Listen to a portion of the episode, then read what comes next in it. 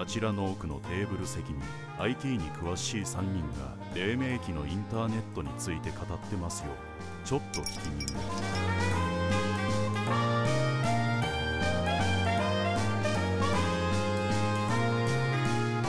バスへのラジ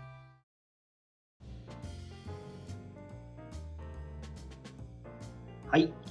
始まりました。バスへのラジオでございます。はい。また、今回もですね、3人のおっさんで、いろいろバスへで話をしていきます。ハッシーです。佐藤さんです。よはい、エコゾーさんです。よろしくねろしくお願いします。はーい。はい。今回も前回に続き、メールにまつわるエトセトラです。はい。えー前回はいろいろおメールのお最初の頃と、あとウェブメールのですね、えー出始めの頃とか、そんな話をしてきましたけども、うんうん。えっと、メールソフトの話が出ましたが、うん。えっと、僕はあの、基本的には Mac でユードラを使っていたんですけども、うん。なんかあの、えっと、オフィスをですね、うん。その Mac 版のオフィスを出しまして、はい。なんか今でも、い、い未だになんかちょっと、少し Windows と変えたがる癖があるんですけども、うん。一緒でいいのに。うん。あの、その当時はですね、もう当然あの、Windows の Office のメールソフトの定番といえば、Microsoft Outlook ですよね。うん。うん。はい。いや、Outlook の Mac 版が出るのかなと思いきや、うん。えー、アントラージュっていうア、ントラージエントラージュエントラージュとかアンエントトラージュって読んでるんだけど、というアプリが実はついてきてまして、ュ。えー、え、オフィスにね？うん。うん。が、まあ、アウトロックの代わりだったんですね。へウルトラマンに出てくる怪獣のような名前ということですな。あまあ、うん僕というドラを使ってたんで一切開かなくて、重たかったイメージもありましたんでね。あー、なるほどね。うん。あそれは OS10 に確かなってからの話なので、もう結構経ってからですけどね。まあ、う。そういうん名前もちょっと思い出しました。うんうん。なるほど。メーラーか。メーラー変わったりとかも、えっと、横蔵さんもメーラーは変わってるんですよね。そう、メーラーは変わってるんだけど、絶対アウトルックだけは使わないっていうポリシーがありました。なんとなくわかるような気がする。うん、なんとなくわかるでしょ、うんなんかね、HTML 形式のメールっつうのがね、はいはいはい。非常に非常でですね、うんなんかわかる、なんかわわかる。うん、テキストだみたいなね。男は黙ってテキストだみたいな。言ったんだけど、世の流れ、世の中の流れには負けてしまいましてですね。あれって、いつから HTML がデフォルトになったっていうか、リッチテキストですよね。リッチテキストデフォルトになったんでしょうね。多分、企業がわかるはでも最初からデフォルトだった気がするアウトロックで、そうです。アウトロックはそうですよね。よだから、強引にテキストに変えてやるっていう。これでも、最初のうちって、その、リッチテキストのメールはやめるべきだっていううん感じだったじゃないですか。です。そう、だった。うん。当てがあったり、開いた時になんかウイルスが仕込まれてる可能性があるみたいな。うん、そうそう。で、受け取れない人もウイルス対策に引っかかって、受け取れない人もいるから、テキストで送った方がいいですよみたいな感じでしたよね。うん。あった。今はそのリスクはなくなったってことなんですか？対策はされたってことなんじゃないかな。対策がされたってことか。うん。セキュリティソフトがある程度浸透したから、うん。うんあえてそれを気にする必要がほとんどなくなった？これね、あれですか、Windows の、Windows Defender のところでも対応してるんですかね？あそれはしてますよ。してる？あ、してる。うん。あのそっか、アウトルックエクスプレスの設定なんかでも、プレビューを即座に開かないような設定にしたりとかね。うん。はいはいはい。あったね。クリックしてもダブルクリックしなきゃ大丈夫だよ。うんうん。開いちゃうとそれ急に、なんか、あと、アウトロックだと確か画像を自動ダウンロードしない設定があるんで、はい。うん。で、それをしてると画像が全部バッテンになって、うん。あの上のバーの方で画像を表示するってやって、ワンクッション。はいはい。うんはいすごい、スカスカのメールが出てくるんだよね。スカスカのメールが。うん、いやーやっぱりあれかな、あのー企業側が、あの、リッチなやっぱりメールの方が見栄えがいいからっていうのもあったりしたのかな。ねうんそうなんでしょうね。ね。まあ、せいぜいプライベートで使う分には、それこそ、蝶々が飛ぶとか、そんなレベルですけどね。確かにね。ほんとそうだよなそれってやっぱり回線の速度とかもあるもんね。サーバー側の容量もね。確かにその辺も進化してきたっていうのも理由としてあるかもしれないですよね。ね、あるかもしれないもんね。うんだから、マグマグとかから来る、あの、メルマガの配信なんか読むと、あシンプルでよろしいみたいな気がするもんね。ねテキテキストだけで、ありがとうみたいな感じがするけど。確かうん。にね。メールマガジンっていうのも結構、撮ってましたね。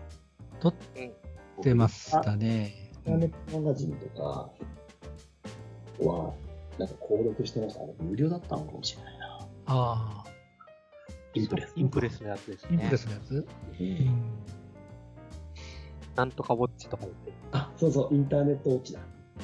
うん。インターネット何ウォッチっていろいろね、ウォッチがつくのがありましたよね。うん。そうあそうか。え、と、当時のっていうのは月額いくらみたいな感じで配信してくれるってやつ？あの、有料無料それぞれありましたね。で、確か、あの、ダイジェスト版みたいなのが無料で。本文が入ったのが有料って感じでした。そうだ、そうだ。だから、うんそこを確か契約してた覚えがありますね。うん。なるほど。ダイジェスト版か。うんそうそう。今のネットの記事みたいな感じで、最初の100文字だけ読ませますみたいなやつじゃないってことだね。ダイジェストなんだね。大事です、そうですね。うん見出しだったら来るみたい見出しか。そうそうそうそうそう、そういう感じ、そういう感じ。あなるほど、なるほど。うん。な。なんか結構ね、それも、いえっと、メールボックスを取っておいたんですけど、うん。ユードラ形式のメールボックスでしか取ってないから、うん。開き開きようがない。現在は開きようがない。開きようがない。そうか。まさしく過去の遺産になってしまったわけだ。うんそうなんですね。メールアドレス乗り換えると、あの頃って結構そういうことありましたよね。うんありましたね。うん。なんか自分の場合はみんな Gmail に転送してたから、Gmail になってからはもう終わりだな特にないもんなそうですね。Gmail 出てからは変わりましたようね。ん、だいぶ変わった。メールすごい楽だなと思うもんね、今 Gmail とか、ウェブメールか。メールでそうです。ね。今、あ今？あのメールもウェブで見られますもんね。うん。大概にですうんそうだよな確かにメールってさ、自分の場合はもう PC ありきで考えて使ってたものだから、うん。あの、ガラケーとかさ、スマホとかでさ、メールを打つっていう、まず概念がないわけ。はい。うん。だから、そういうことを人に話すと、あ、おじさんだとか、頭の固い人だとか言われるんだけど。いやそう？ああ、でも、いや、あのね、それで言うとね、私はあの、PDA でも一応メール見れるようにっていうのを画策してたんで、うーん。あの、当時やってましたよ、あの、Windows CE の機械でメーラーを入れてっていうやつ。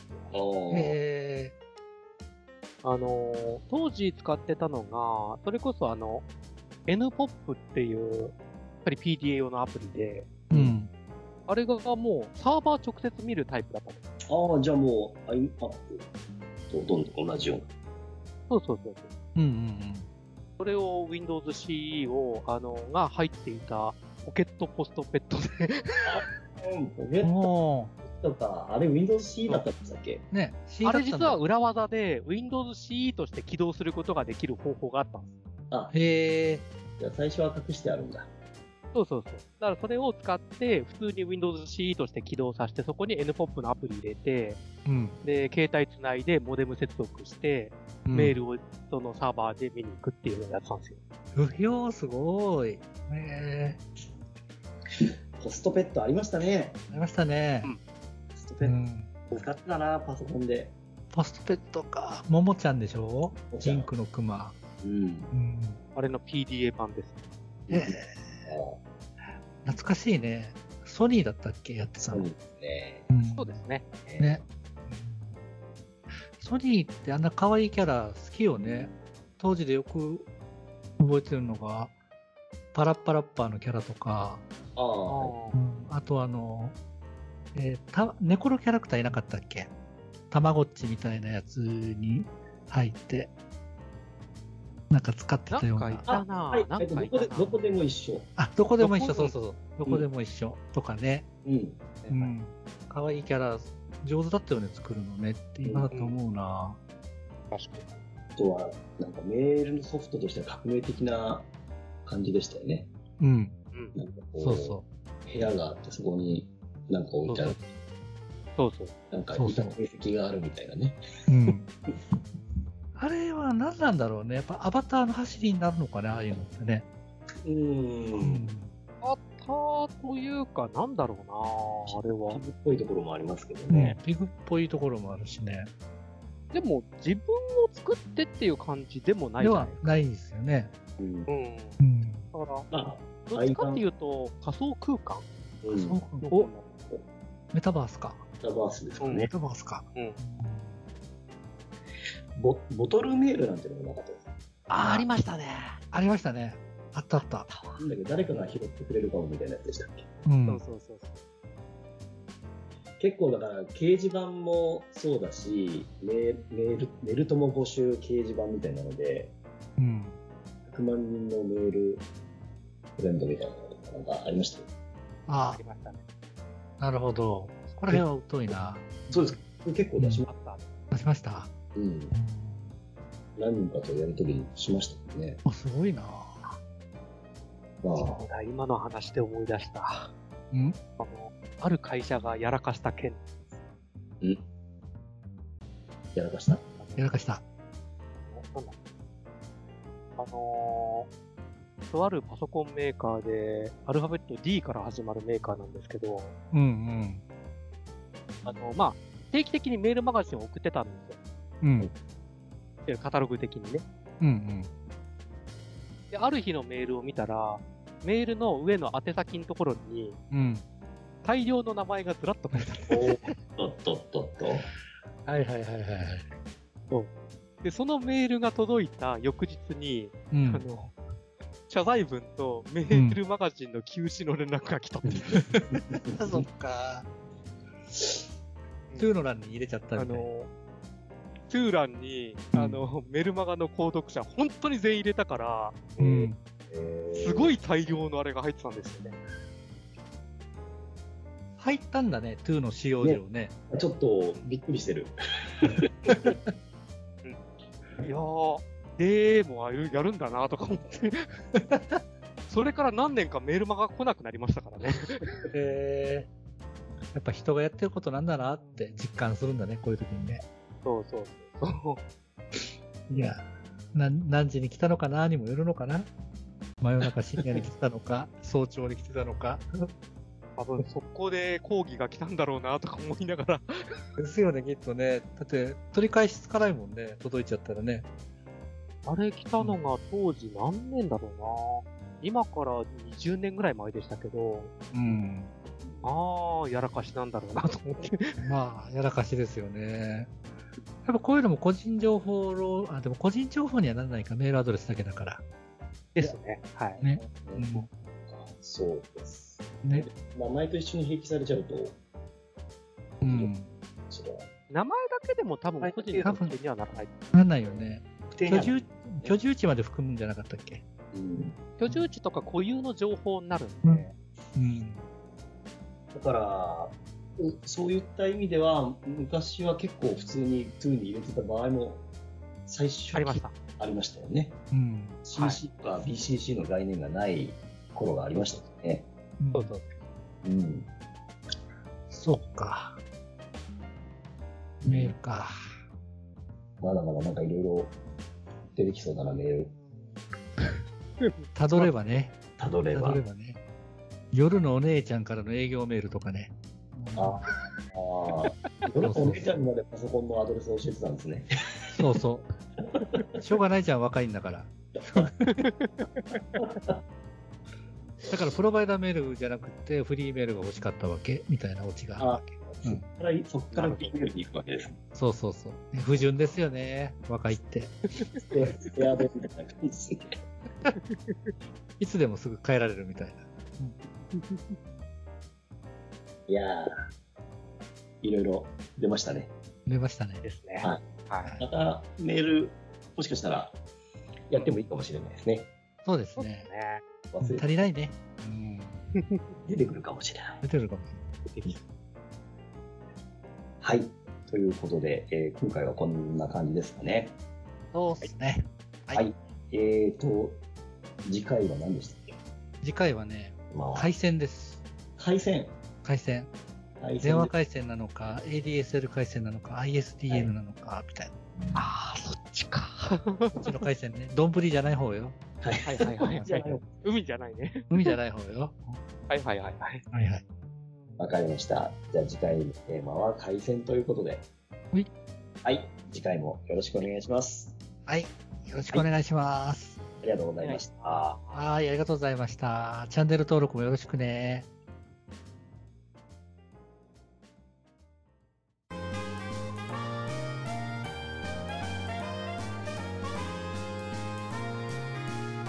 バスへのラジオ。